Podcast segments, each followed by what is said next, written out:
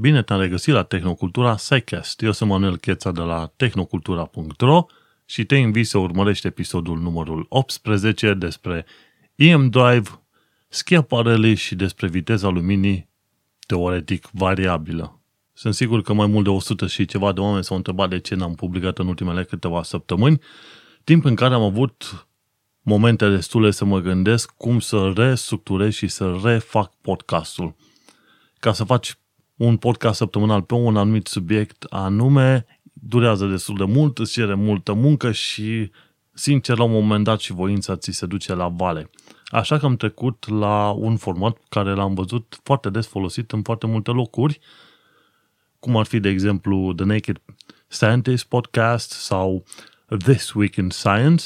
Oamenii ăștia ce fac? Ei se uită la știrile cele mai importante ale săptămânii, le povestesc, le prezintă, eventual prezintă și lucrurile importante din uh, studiile respective sau eventual enunță din nou anumite legi ale fizicii, biologiei, chimiei, etc., după care continuă cu anumite comentarii dacă este nevoie. Așadar, iată-ne cu un format nou și sper eu un format puțin mai interesant față de celălalt. La un moment dat să vorbesc jumătate de oră despre un singur subiect poate fi și plictisitor. Așa că vom vedea cum vom reuși să discutăm despre mai multe subiecte în același timp, respectiv știrile importante din ultimele una-două săptămâni. Și de data aceasta am ales ca știri principale cele legate de EM Drive, schiaparele și despre viteza variabilă a luminii. Bineînțeles, avem mult mai multe știri, avem și secțiunea de bonus și știri din lumea științei pe scurt. Bineînțeles, restul rămân la fel.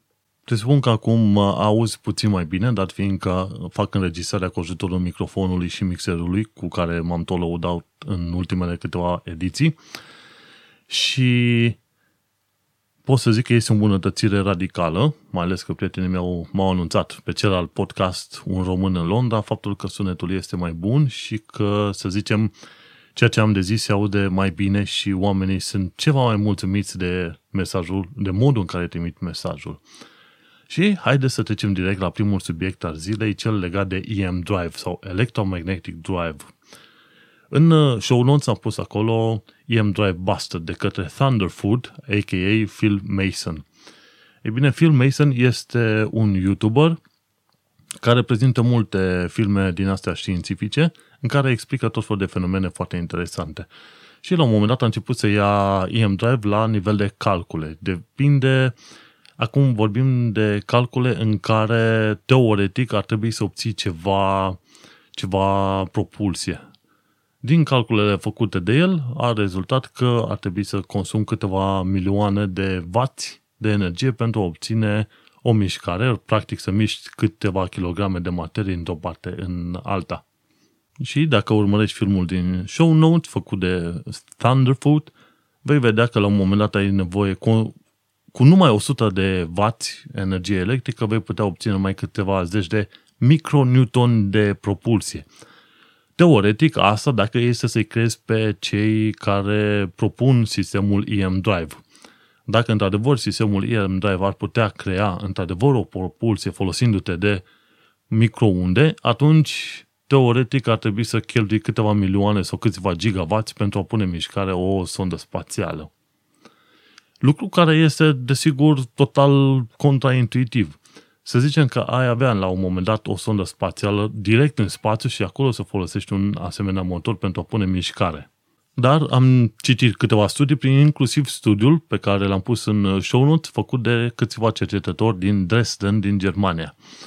Și studiul lor are și a concluzionat faptul că ei nu pot să infirme sau să confirme faptul că EM Drive funcționează într-adevăr. Tehnic, ce ar trebui să fie acel EM drive? Practic ai un, uh, ai un trunchi de con în care, teoretic, ar trebui să obții, să canalizezi o mulțime de uh, microunde care provin, bineînțeles, de la un magneton, iar acele microunde, dat fiind că ai de-a face cu o cameră rezonantă, în timp ce se lovesc practic de pereții camerei, ar, ar trebui să creeze un anumit impuls. Problema cu treaba asta este că de ce nu te pune să folosești niște vele solare pentru treaba asta? Dacă este să ne uităm, Când ne uităm la tabelul de energii ale uh, microundelor comparativ cu energia luminii vizibile, vei descoperi că microundele au o energie undeva pe la 1,24 de microelectron volți. Aici vorbim de microunde undeva pe la vreo 2,54 de GHz, ok? Și ne ducem mai departe, facem comparația cu lumina vizibilă, să zicem, din spectrul undelor uh, verzi, din uh, lumina verde, și vom descoperi că acea lumină are o energie de 1,2 electron volți, practic de un milion de ori mai multă. Deci dacă e să te uiți, fotonul de lumină vizibilă are de un milion de ori mai multă energie. Și atunci, dacă stăm să ne uităm, de ce nu am folosit lumina vizibilă pentru a obține propulsie și ne concentrăm mai mult pe microunde? Și asta este un, una dintre întrebări la care nu prea s-a răspuns. Teoretic ar exista ceea ce se numește motorul fotonic, care ar obține ceva, ceva propulsie, însă la fel se, consum, se consumă mult prea multă energie pentru a fi practic. Și stai să te uiți.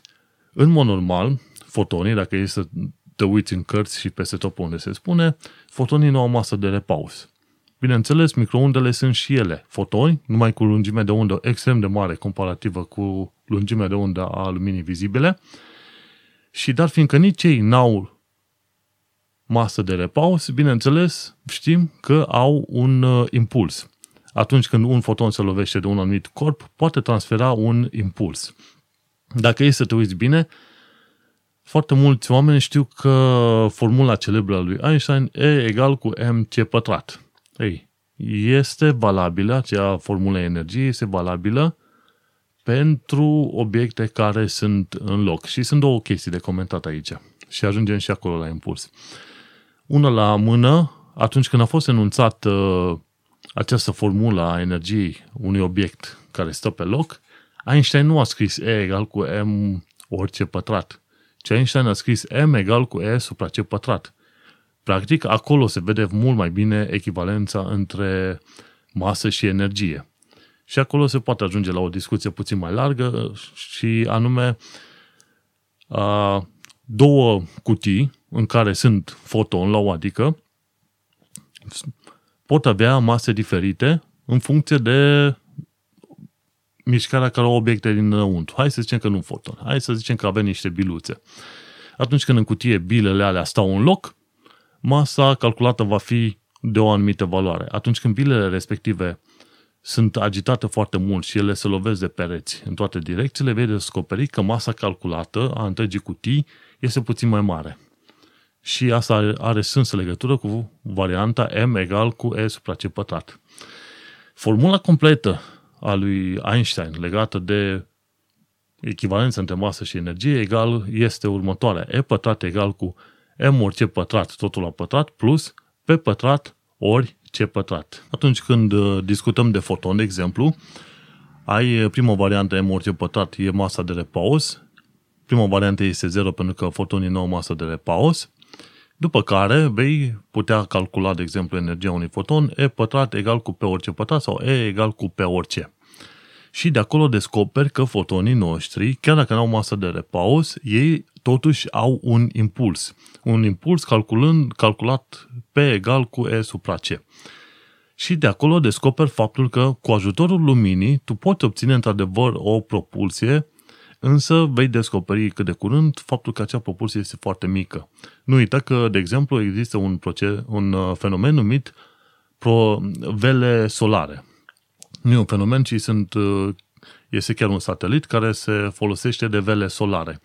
Și dacă e să te uiți, în tot felul de calcule pe care le fac oamenii de știință, când trimit sonde spațiale în, uh, la distanțe foarte mari de Pământ, dincolo de lună, ei iau în calcul și radiation pressure, adică presiunea radiației sau presiunea luminii asupra obiectului respectiv.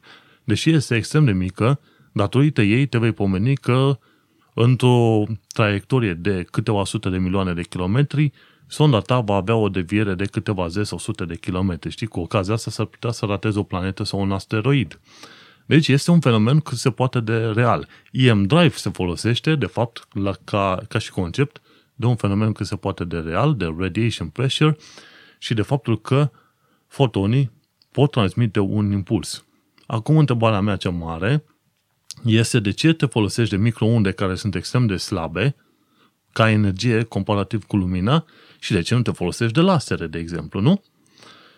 Ca idee, ai putea avea un fel de antenă și dacă te uiți de obicei la antenele radio, vezi că au uh, un triunghi, să zicem ca un fel de, para, un fel de piramidă, sunt vreo trei, uh, trei schele frumușele care se unesc deasupra antenei respective și au un mic glob acolo, un, un mic punct în care se concentrează radiația când este transmisă înapoi la sol.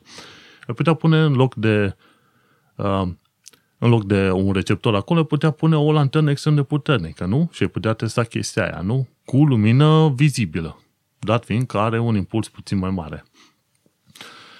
Însă, oamenii s-au hotărât să încerce cu microunde care sunt extrem de slabe și în uh, toate testele care le-am văzut s-au folosit de magnetroane de la cuptoarele cu microunde obișnuite, magnetroane de 700-800 de W în genul ăsta.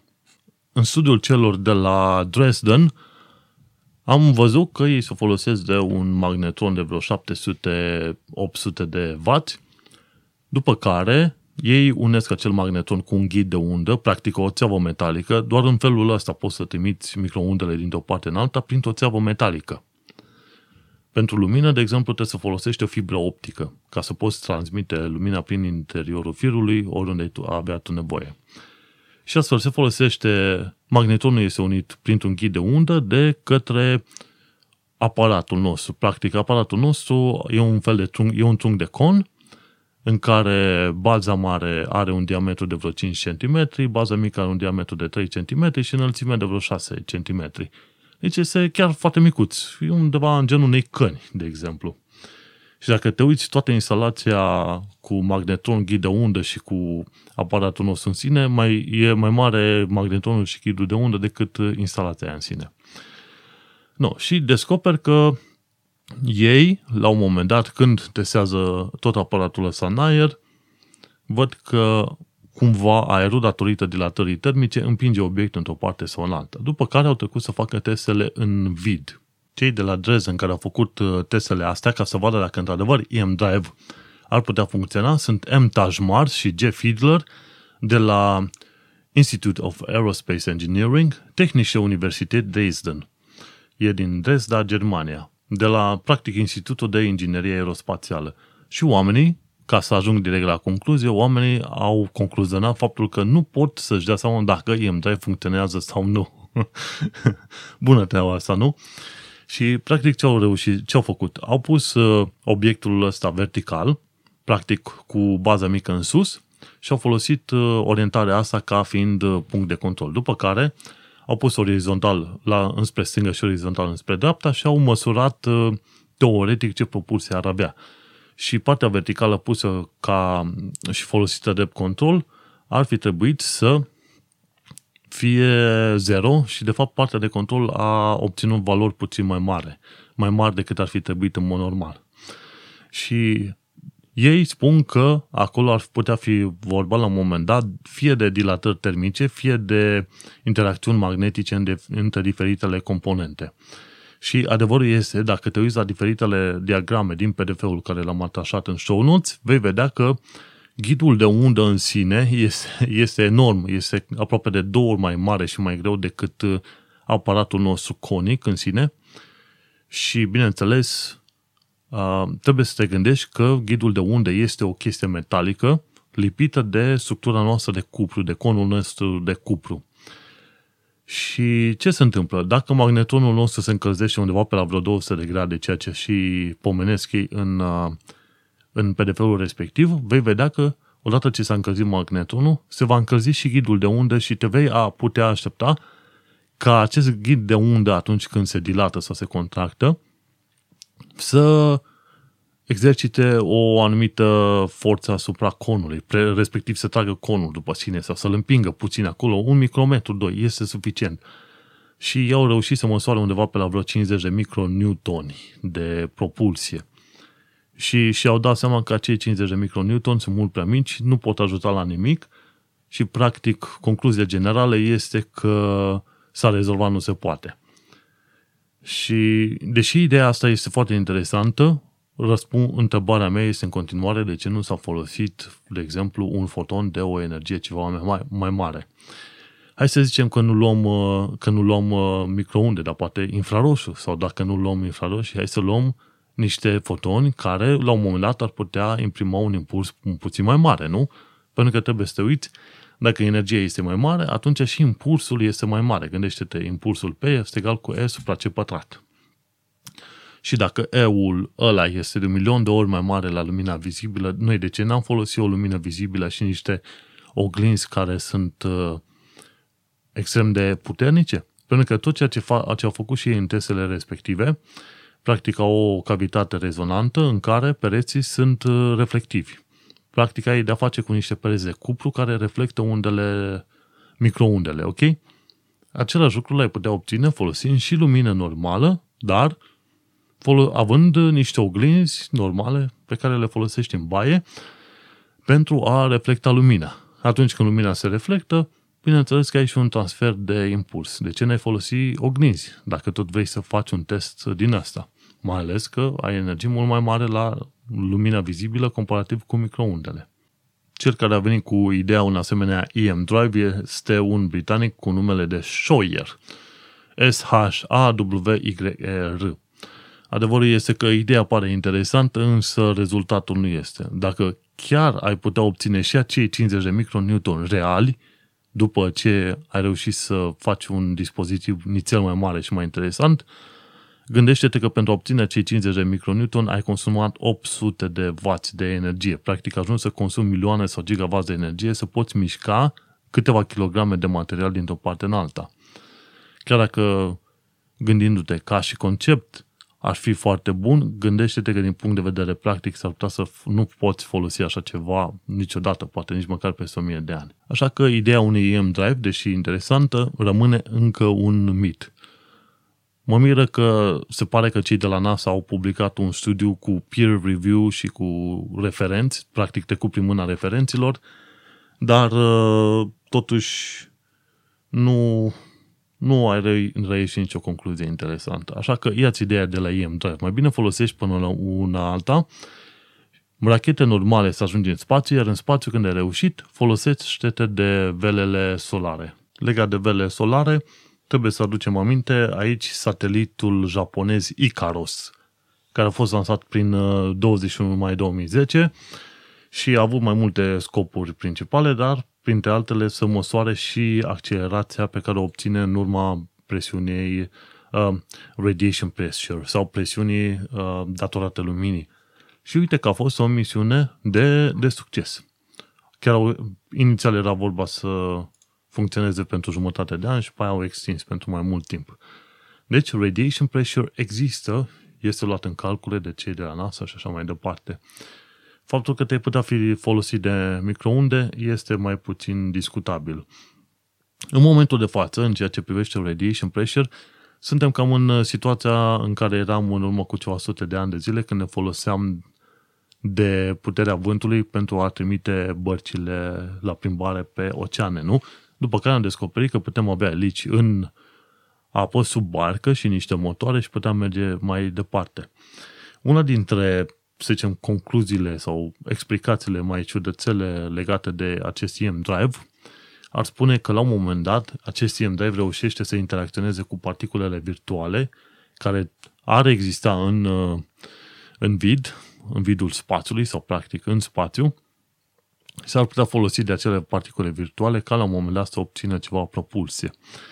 Adevărul este că nu se obține niciun fel de propulsie, sau dacă se obține mult prea mică și e prea puțin discutabilă treaba asta cu faptul că s-ar putea folosi de particulele virtuale.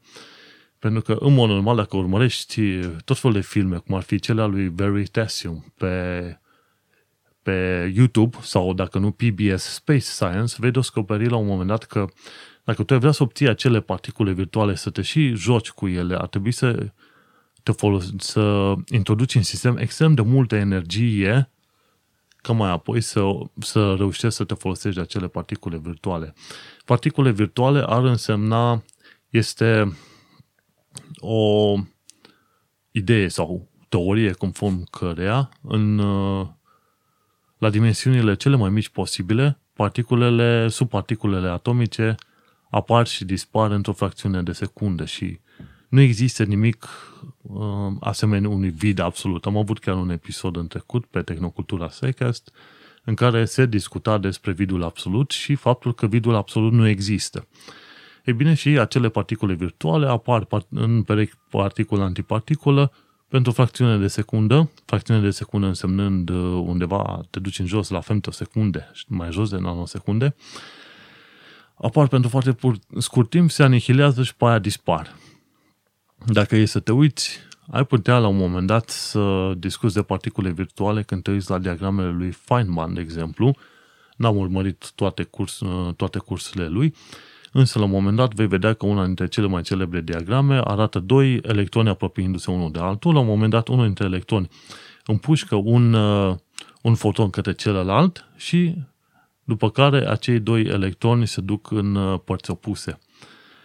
Și diagramele lui Feynman, în funcție de modul în care sunt scrise, ar putea explica tot felul de lucruri. De exemplu, fotonul respectiv s-ar putea reîntoarce în electronul din care a provenit, după care să se ducă în uh, al doilea electron. Sau fotonul respectiv s-ar putea reîntoarce, uh, s-ar putea încrucișa cu sineși, bine, încrucișa este un termen destul de ciudat să-l folosesc acum, dar n-am unul mai bun, și ar putea să ajungă înapoi la, să ajungă la electronul cel, cel de-al doilea. Și tot așa ai putea face tot felul de interacțiuni ciudățele folosindu-te de diagramele lui Feynman, Feynman, în care iei în considerare și faptul că există particule virtuale. Dar cel mai probabil nu este cazul EM Drive. Când vom reuși la un moment dat să ne folosim de acele particule virtuale din vidul cosmic, atunci vom descoperi că este ca atunci când am trecut de la navele pe care se folosesc de vele pentru a folosi forța vântului și a merge mai departe, ca atunci când s-a făcut trecerea de la cele vele la motoare și la elicile băgate în uh, apă, sub, uh, sub vapoare, nu? Și adevărul este că dacă ai reușit la un moment dat să creezi un motor sau o fizică suficient de bună încât să folosească acele particule virtuale, într-adevăr, da, practic ai putea să te deplasezi oriunde pe planeta asta, pe planeta în universul ăsta. Adevărul e că nu știi cât de multă energie ai nevoie să obții acele particule virtuale, după care să te joci cu ele. Cine știe, poate în viitor, poate peste ceva zeci sau sute de ani, se vor putea folosi de efectul Casimir, prin care se pot uh, genera aceste particule virtuale și prin care, teoretic, ai putea deține control asupra lor. Efectul Casimir spune că dacă ai două plăci plate paralele și foarte aproape una din unele de altele, vei descoperi că între acele două plăci se vor genera numai anumite tipuri de particule, a căror lungime de undă este, a căror lungime de undă conform teoriei Quantum Field Theory sau teoriei câmpurilor vei descoperi că doar anumite tipuri de particule virtuale ar putea apărea între acele două plăci.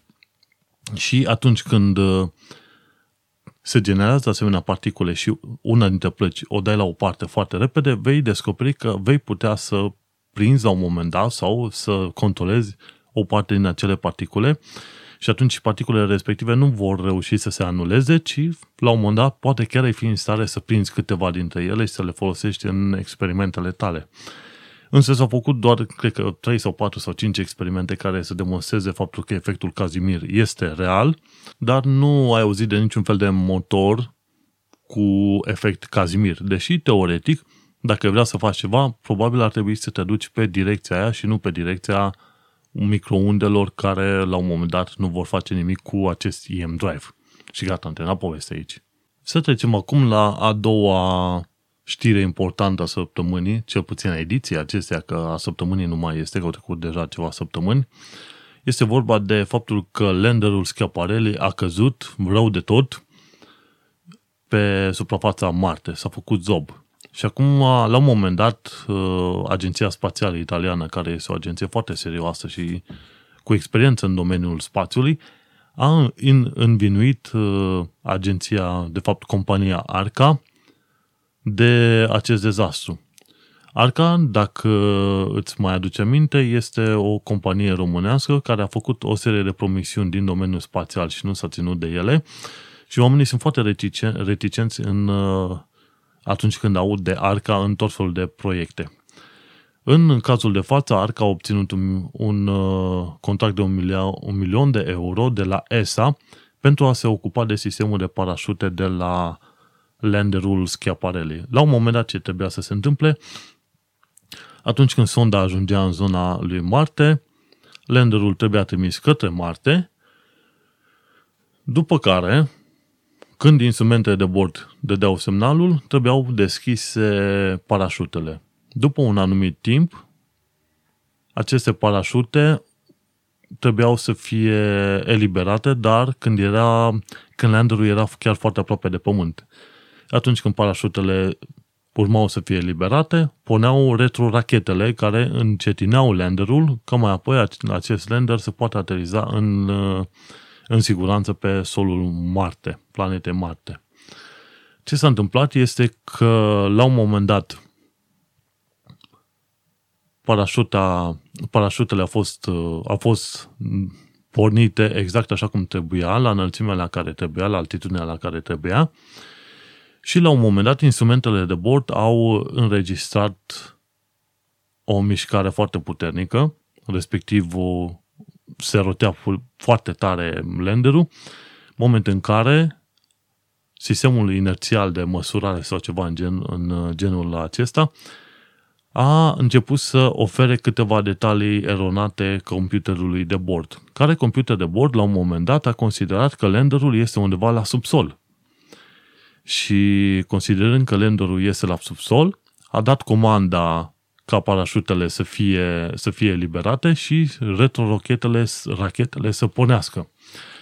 Problema e că toată figura asta se întâmpla undeva pe la vreo 7 km înălțime și fără parașute, iar uh, retrorachetele au mers numai vreo 30, 3 secunde sau foarte puțin timp față de timpul în care trebuia să meargă, vreo 30 de secunde, te descoperi că la un moment dat landerul nostru, Schiaparelli, pregătea instrumentele de analiză când încă era în aer pe la vreo 3 km înălțime. Și fiind pe la 3 km înălțime, computerul de bord a considerat că este de fapt la sol, a început să facă analize – Asta se vede și din uh, datele trimise de către Schiaparelli, către sondă și pe de la sondă către agenția ESA în Europa. Pentru cine nu știe, Schiaparelli este de fapt prima etapă dintr-un program în uh, două etape numit ExoMars. Undeva prin 2020, ESA vrea să trimită un rover pe Marte, un rover mult mai mare și care să facă mult mai multe calcule și s-ar fi folosit acum de Schiaparelli pentru a face, pentru a testa un modul de, a, de asolizare și pentru a vedea ce alte date mai pot strânge de-a lungul timpului. Prima parte am, în care sonda a trebuit trimisă în jurul planetei Marte a mers foarte bine, a doua la aterizare nu. Se pare că imediat după ce parașutele au fost uh, eliberate, au uh, sistemul inerțial care, cel care verifica rotațiile a fost dat pur și simplu peste cap. Nu se știe, acum cei de la Arca sunt învinuiți de faptul că modul în care parașuta lor a funcționat a dat peste cap aparatul și motiv pentru care landerul s-a prăbușit pe Marte. Întrebarea care mi-am pus eu, dar lucrul la care nu s-a răspuns nici de către ESA și nici de către ARCA, este ce s-a întâmplat imediat după ce au fost uh, a fost eliberate parașutele. Pentru că la un moment dat te putea aștepta ca să existe vibrații destul de mari și la un moment dat landerul să se rotească cumva în funcție de geometria parașutelor. Și dacă parașutele în sine nu au fost bine gândite, cine știe, geometrie, volume, etc., etc., ai putea descoperi că la un moment dat obții vibrații mult prea mari sau mișcări mult prea exagerate, moment în care aparatele de bord să nu mai fie în stare să calculeze totul cum trebuie, știi? În asemenea situație, într-adevăr, Arca ar putea fi considerată vinovată pentru că ea trebuia să fie răspunzătoare de parașutele respective. În momentul de față, singurii care au sărit să arate cu degetul sunt cei de la Agenția Spațială Italiană, cei de la ESA au tăcut, tăcut mult, iar Arca nu a pomenit nimic despre ce se întâmplă pe acolo, decât faptul că ei nu au avut uh, timp și loc suficient pentru a face toate testele pe care le-ar fi vrut să le facă și restul au făcut uh, simulări. O chestie care e destul de suspectă, sincer, pentru mine. Dat fiind, uh, dat fiind, să zicem, istoricul ARCA. Acum rămâne să vedem care va fi poziția oficială a ESA. Probabil la anul, în primăvară, vom afla și noi după ce analizează ei foarte bine mm, rapoartele. Este prea păcat, dar uh, aici discutăm de planeta Marte știi? și cred că s-ar potrivi să aducem aminte câteva detalii interesante. De exemplu, presiunea pe Marte este de 1000 de ori mai mică decât presiunea aeriană a atmosferică de pe planeta Pământ. Gravitația este la o treime față de planeta Pământ, radiațiile cosmice sunt extrem de nocive pe acolo, temperaturile sunt undeva între minus 150 și 20 de grade Celsius în funcție de zona în care ești. Mai apoi, trebuie să te uiți la faptul că, dar fiindcă e o atmosferă atât de rarefiată, în mare parte are dioxid de carbon, îți poți imagina de ce, atunci când dai drumul unui uh, lander, a fost, așa cum a fost în cazul Schiaparelli, de la vreo 12 km înălțime, ai dat drum, au dat drumul la parașute, tocmai când landerul avea o viteză de aproximativ 1700 de km pe oră. Ți s-ar părea că este extrem de mult, dat fiindcă mai auzi din când în când că există furtuni de vreo 300-400 de km pe oră pe Marte, însă dat fiindcă aerul este atât de rarefiat pe acolo, o asemenea viteză nu este de-a dreptul distrugătoare pentru niște parașute, cum ar fi, cum uh, ar fi situația pe planeta Pământ, de exemplu. Și știind lucrurile astea, trebuie să iei în considerare faptul că tu nu ești chiar aproape de control și tot ceea ce trebuie să faci este să depinzi de aparatele de bord, care la un moment dat pot da greș sau nu. Concluzia generală ar fi că software-ul de bord a avut probleme și nu că nu a luat în considerare toate datele posibile, ci doar cel de la sistemul inerțial, cel care verifica rotația și se consideră că deocamdată, ca o părere generală, softul care rulează pe schiaparelii sau care rula, pardon, este cel care a luat deciziile incorrecte și care a dus la final, în final la distrugerea misiunii. Ar fi o, asta, asta ar fi într-adevăr și o ipoteză, să zicem. Mergem mai departe. Se vorbește foarte adesea despre blestemul marțian, în sensul că nu toate misiunile, nici măcar NASA n-a reușit să aterizeze toate sondele așa cum aș fi vrut să le aterizeze pe Marte, aterizeze, asolizeze pe Marte sau să le amatizeze în funcție de planeta pe care ești, zice amatiza. E mai simplu să zici că a soliza. Și e ceea ce se numește blestemul planetei Marte, pentru că este foarte departe și vremea, vremea poate fi imprevizibilă acolo, tu nu deții aproape niciun fel de control și sunt șanse foarte mari ca misiunea ta să eșueze ceea ce s-a și întâmplat în cazul Schiaparelli. Britanicii care au fost și parte în acest proiect sunt destul de supărați pe eșecul acesta și au mărat, erau chiar supărați pe reprezentanții ESA care spuneau că de fapt misiunea este un succes. Acum depinde cum privești succesul, pot fi, poate fi un succes mai mic sau un succes mai mare. No idea. Însă părerea generală este că este un eșec, înveți și din eșec, de, desigur, dar este un eșec. Și cam asta este problema. Nu cred că se va trece vreodată de blestemul planetei Marte și întotdeauna va exista o șansă ca sonda ta, când o trimiți încolo, să-și moară pe drum sau la aterizare. Moment în care mă gândesc ce o fi de oamenii care se vor duce, care va fi prima misiune către planeta Marte. Chiar n-am nicio idee. Bun, hai să trecem și al treilea, la al treilea subiect interesant, și anume cel legat de faptul că viteza luminii ar fi putut fi diferită la începutul Universului.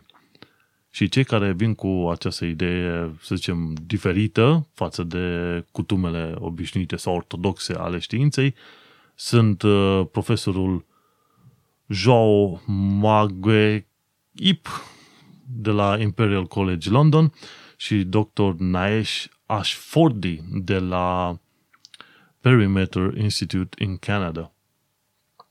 Practic, Practic, cei doi profesori vin cu ideea că viteza luminii a fost diferită la începutul uh, Universului, atunci în momentul în care, imediat după momentul de Big Bang, și diferită în sensul că a fost mult mai mare față de cum e acum, pentru că altfel nu am avea un univers, să zicem, cu energie aproximativ uniformă distribuită în lungul și latul lui.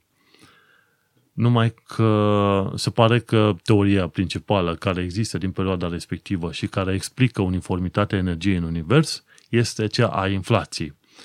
Care infla, teoria inflației spune că la început, când Big Bang, imediat după Big Bang și când uh, universul s-a extins extrem de repede, energia a fost distribuită în mod aproape uniform în uh, tot universul. Și pentru asta avem în perioada de față, dacă e să iei câte o bucată de câte un megaparsec, sau chiar mai mult, vei descoperi că, în principiu, pe ansamblu Universului, energia ei este constantă.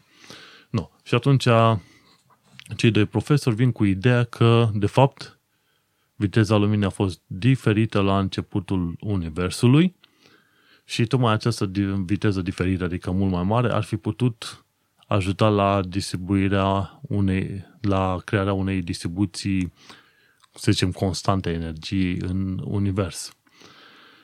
Dacă e să ne uităm, viteza luminii este de fapt un termen, o convenție care ne spune care este viteza maximă a interacțiilor obiectelor în spațiu cosmic. Și aici este vorba de faptul de multe alte lucruri legate, să zicem, de electromagnetism, de gravitație și așa mai departe. Niciun fel de interacție nu poate avea loc mai repede decât viteza luminii, de exemplu. Uh, ei, în studiul care l-au făcut, au spus că pot oferi anumite predicții și ar rămâne să vedem dacă predicțiile respective sunt, uh, sunt uh, validate în experimentele din viitor. Însă, vedem. Dacă ei ar uh, câștiga de ca- ar avea un câștig de cauză în uh, istoria aceasta cu faptul că viteza luminii ar fi fost diferită la începutul Universului, ar trebui să explice atunci, acum, de ce avem uh, aceleași uh, constante în Univers, oriunde ne-am uitat acum, sau oricât de mult ne-am uitat în trecut, până, la, până aproape de 13,8 miliarde de ani lumină în trecut, știi? Deci atunci ei ar mai trebui să explice și treaba asta, pentru că din tot felul de teste care se fac anual, se observă faptul că nu numai că viteza luminii este constantă, dar și faptul că multe alte constante sunt la rândul lor, bineînțeles, constante. Așadar, deocamdată teoria lor, așa cum le place să zică, este de fapt o ipoteză nedemonstrată și vom vedea dacă, într-adevăr, vom descoperi ceva de genul în viitor. Amintesc că este vorba de profesorul Joe Mageiho de la Imperial College London și de doctorul Nyayesh Ash, Afshordi de la Perimeter Institute in Canada. Cam aceștia doi oameni.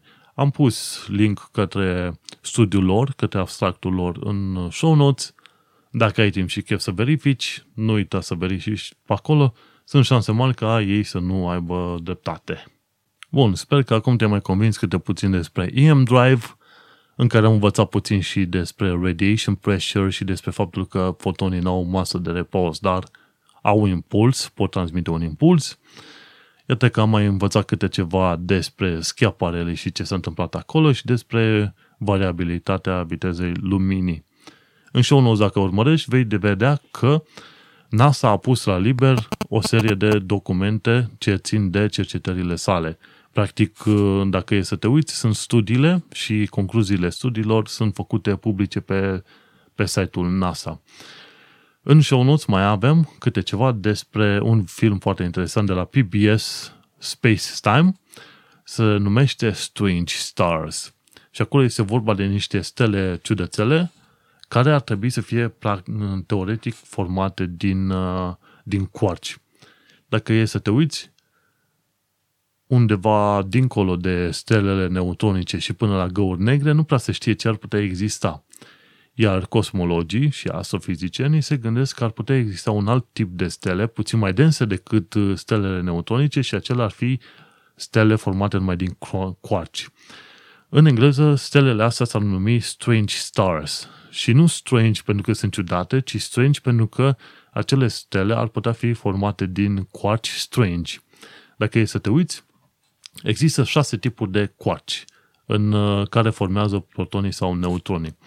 De fapt, nu, protonii și neutronii sunt formați doar din quarci up și down, însă în mixul ăsta interesant de protoni și neutroni, de exemplu, un proton are doi quarci up și unul down, un neutron este format din doi quarci down și unul up, dar în afară de ăștia mai sunt alte patru tipuri de quarci. Și aici discutăm de quarci charm, quarkul top, quarkul bottom și quarkul strange. Ei bine, dacă e să te uiți, în filmul respectiv este vorba de Strange Stars, practic despre stărci, stări din quarci strange. E bine, acele uh, stele ar fi foarte interesante, nu știu acum dacă au reușit să le observe, însă trebuie să te gândești că între stelele neutronice și găurile negre ar mai putea exista un tip de stele ciudate din quarci strange. Haideți să trecem acum la știri din lumea științei. La minutul de tehnologie încă nu avem nimic și știrile din lumea științei și bonusul sunt mai scurte decât de obicei. În lumea științei, de la Journal of Nutrition, aflăm că 50% din femeile care consumă mâncare raw timp de cel puțin 3 ani nu mai pot face copii. Discutăm aici de faptul că lipsește ciclul menstrual. E o, e o chestie cunoscută probabil doar de cei care au cel puțin câțiva ani de zile de mâncat raw vegan. Chestii raw vegane, dar fiindcă corpul uman nu este făcut asemenea unui corpul uh, ierbivorelor, vei descoperi că tu ca femeie s-ar putea să nu mai poți face copii dacă un număr de ani de zile mănânci raw vegan. Și este o chestie care a fost testată în urmă cu ceva în bune zile în uh, Germania. Și mi se pare au fost verificate câteva sute de femei care aveau cel puțin 3 ani de zile când mâncau raw vegan. Deci este o măsură interesantă dacă vrei să faci un fel de birth control. Bun, mergem mai departe. De la Naked Scientist aflăm care este impactul focului asupra nutriției și evoluției oamenilor. Dar fiindcă în trecutul nostru evolutiv am putut folosi focul pentru a face mâncare, nu am mai avut nevoie să ne folosim sau să mâncăm extrem de multă mâncare pentru a ne menține necesarul de energie zilnic.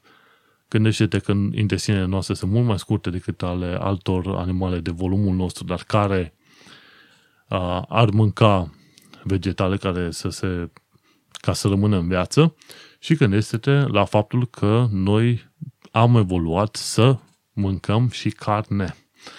Bun, mergem mai departe. De la, și apropo, carne, carne gătită, nu carne raw.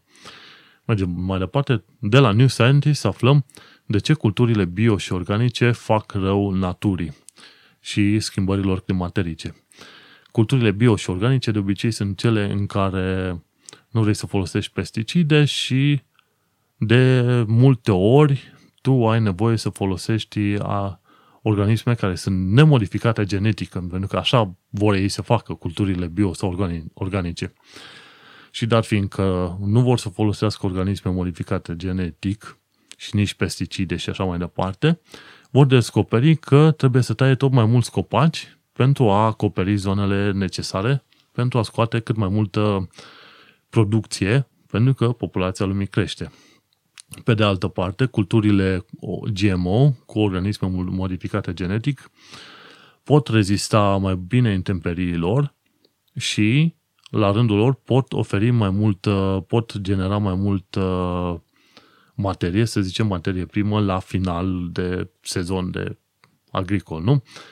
Însă, cei de la New Scientist au luat o poziție interesantă și au adus aminte faptul că culturile bio și organice fac mai mult rău decât culturile care ar trebui să se folosească de știință pentru a crea o producție puțin mai mare decât, uh, decât am avut noi nevoie până acum. Bun, mergem mai departe. Ce se mai discută în lumea pseudoștiinței? Cristian Român, de la revista Știință și Tehnică, ne povestește despre pseudoștiința din lucrările de doctorat din România. Și dacă citești articolul respectiv, te crucești efectiv. Este un tip care a dat uh, și-a luat doctoratul la o universitate de psihologie, la o facultate de psihologie din București, care spunea că practic te poți folosi de psihologie și de medicină alternativă să, re- să rezolvi probleme medicale cum ar fi cancerul, știi? Și practic cancer este chiar omul respectiv, dar uh, nu vrea să admită. Și într-un mod interesant sunt tot felul de universități din București și Cluj care acceptă asemenea teze de doctorat pline de pseudoștiință, practic de tot felul de năzbâti ordinare, și oamenii respectiv merg mai departe cu asemenea teze de doctorat, cu minciuni din alea ordinare. Te doare capul când vezi. Citește articolul și crucește-te. Mergem mai departe la bonus. De la Bio, Biology Stack Exchange aflăm că, da, filmulețele cu proteinele care se plimbă în interiorul celulelor sunt reale. Practic, dacă te uiți pe Facebook, din când în când vei vedea la un moment dat că există un fel de proteină care merge pe un fir și trage după ea un glob mare în spate, practic o altă proteină. Dacă e să, să te uiți, în mod real, asta se și întâmplă în interiorul celulei. Celula nu este ca un balon plin de apă, ci celula este, să zicem, ca un balon plin de tot felul de țesături interioare, țesături care sunt un fel de autostrăzi pe care proteinele sunt mutate de colo-colo prin interiorul celulei. No, și asemenea deplasări se fac interesant, și că există o, un fel de asemenea proteină care face câte un pas de un pas care are o lungime de cât 8 nanometri. Lipa-lipa. Practic, se mișcă un pas înainte altuia, un pas care măsoară, să zicem, 5-6 molecule lungime, știi? Deci se întâmplă așa ceva. De la Veritasium, tot din secțiunea de Veritasium din bonus, aflăm cum se studiază metalele în spațiu. Și practic dacă ai două bare de metal pur, neoxidate, și dacă le pui în contact în spațiu, vei vedea că ele se studiază instantaneu. Asta pentru că, bineînțeles, atomii nu știu când fac parte dintr-un material sau când fac parte din celălalt material și există o forță de coeziune între atomii de același tip și uite că așa se face sudarea în spațiul. Pe pământ nu se sudează două, două bucăți de metal așa. De ce? Pentru că se oxidează foarte repede și stadiul ăla de oxid, practic un strat subțire de origină, este cel care nu ne lasă să sudăm ușor metalele. De la Kurzgesagt aflăm cum este lupta împotriva paraziților care generează boli tropicale și aici este vorba de faptul că existau până de curând un număr de 10-12 boli transmise de paraziți, care, care mai de care mai ciudați, din zonele tropicale. Și foarte multe uh, concerne din asta farmaceutice au scos din buzunarul lor sute de milioane sau chiar miliarde în total de, de dolari pentru a trimite tot felul de medicamente în zonele tropicale și pentru a ajuta pe oameni în, în lupta împotriva celor paraziți. Pentru că, la fel ca și în cazul uh, vaccinurilor, lupta împotriva paraziților se poate face când toată lumea este imunizată și toată lumea a primit medicamentul. Bun de știut.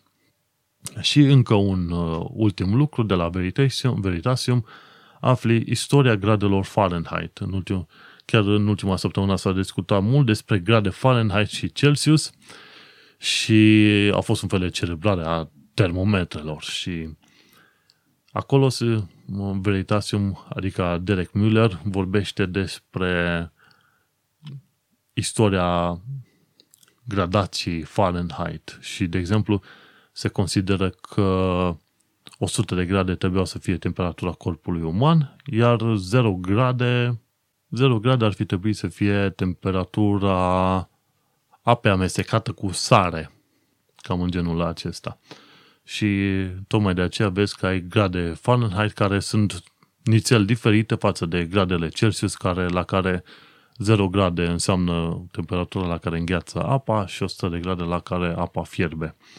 Dar, bineînțeles, din fericire, noi avem un sistem de măsurare absolut, respectiv sunt gradele Kelvin și 0 grade Kelvin sunt, de fapt, minus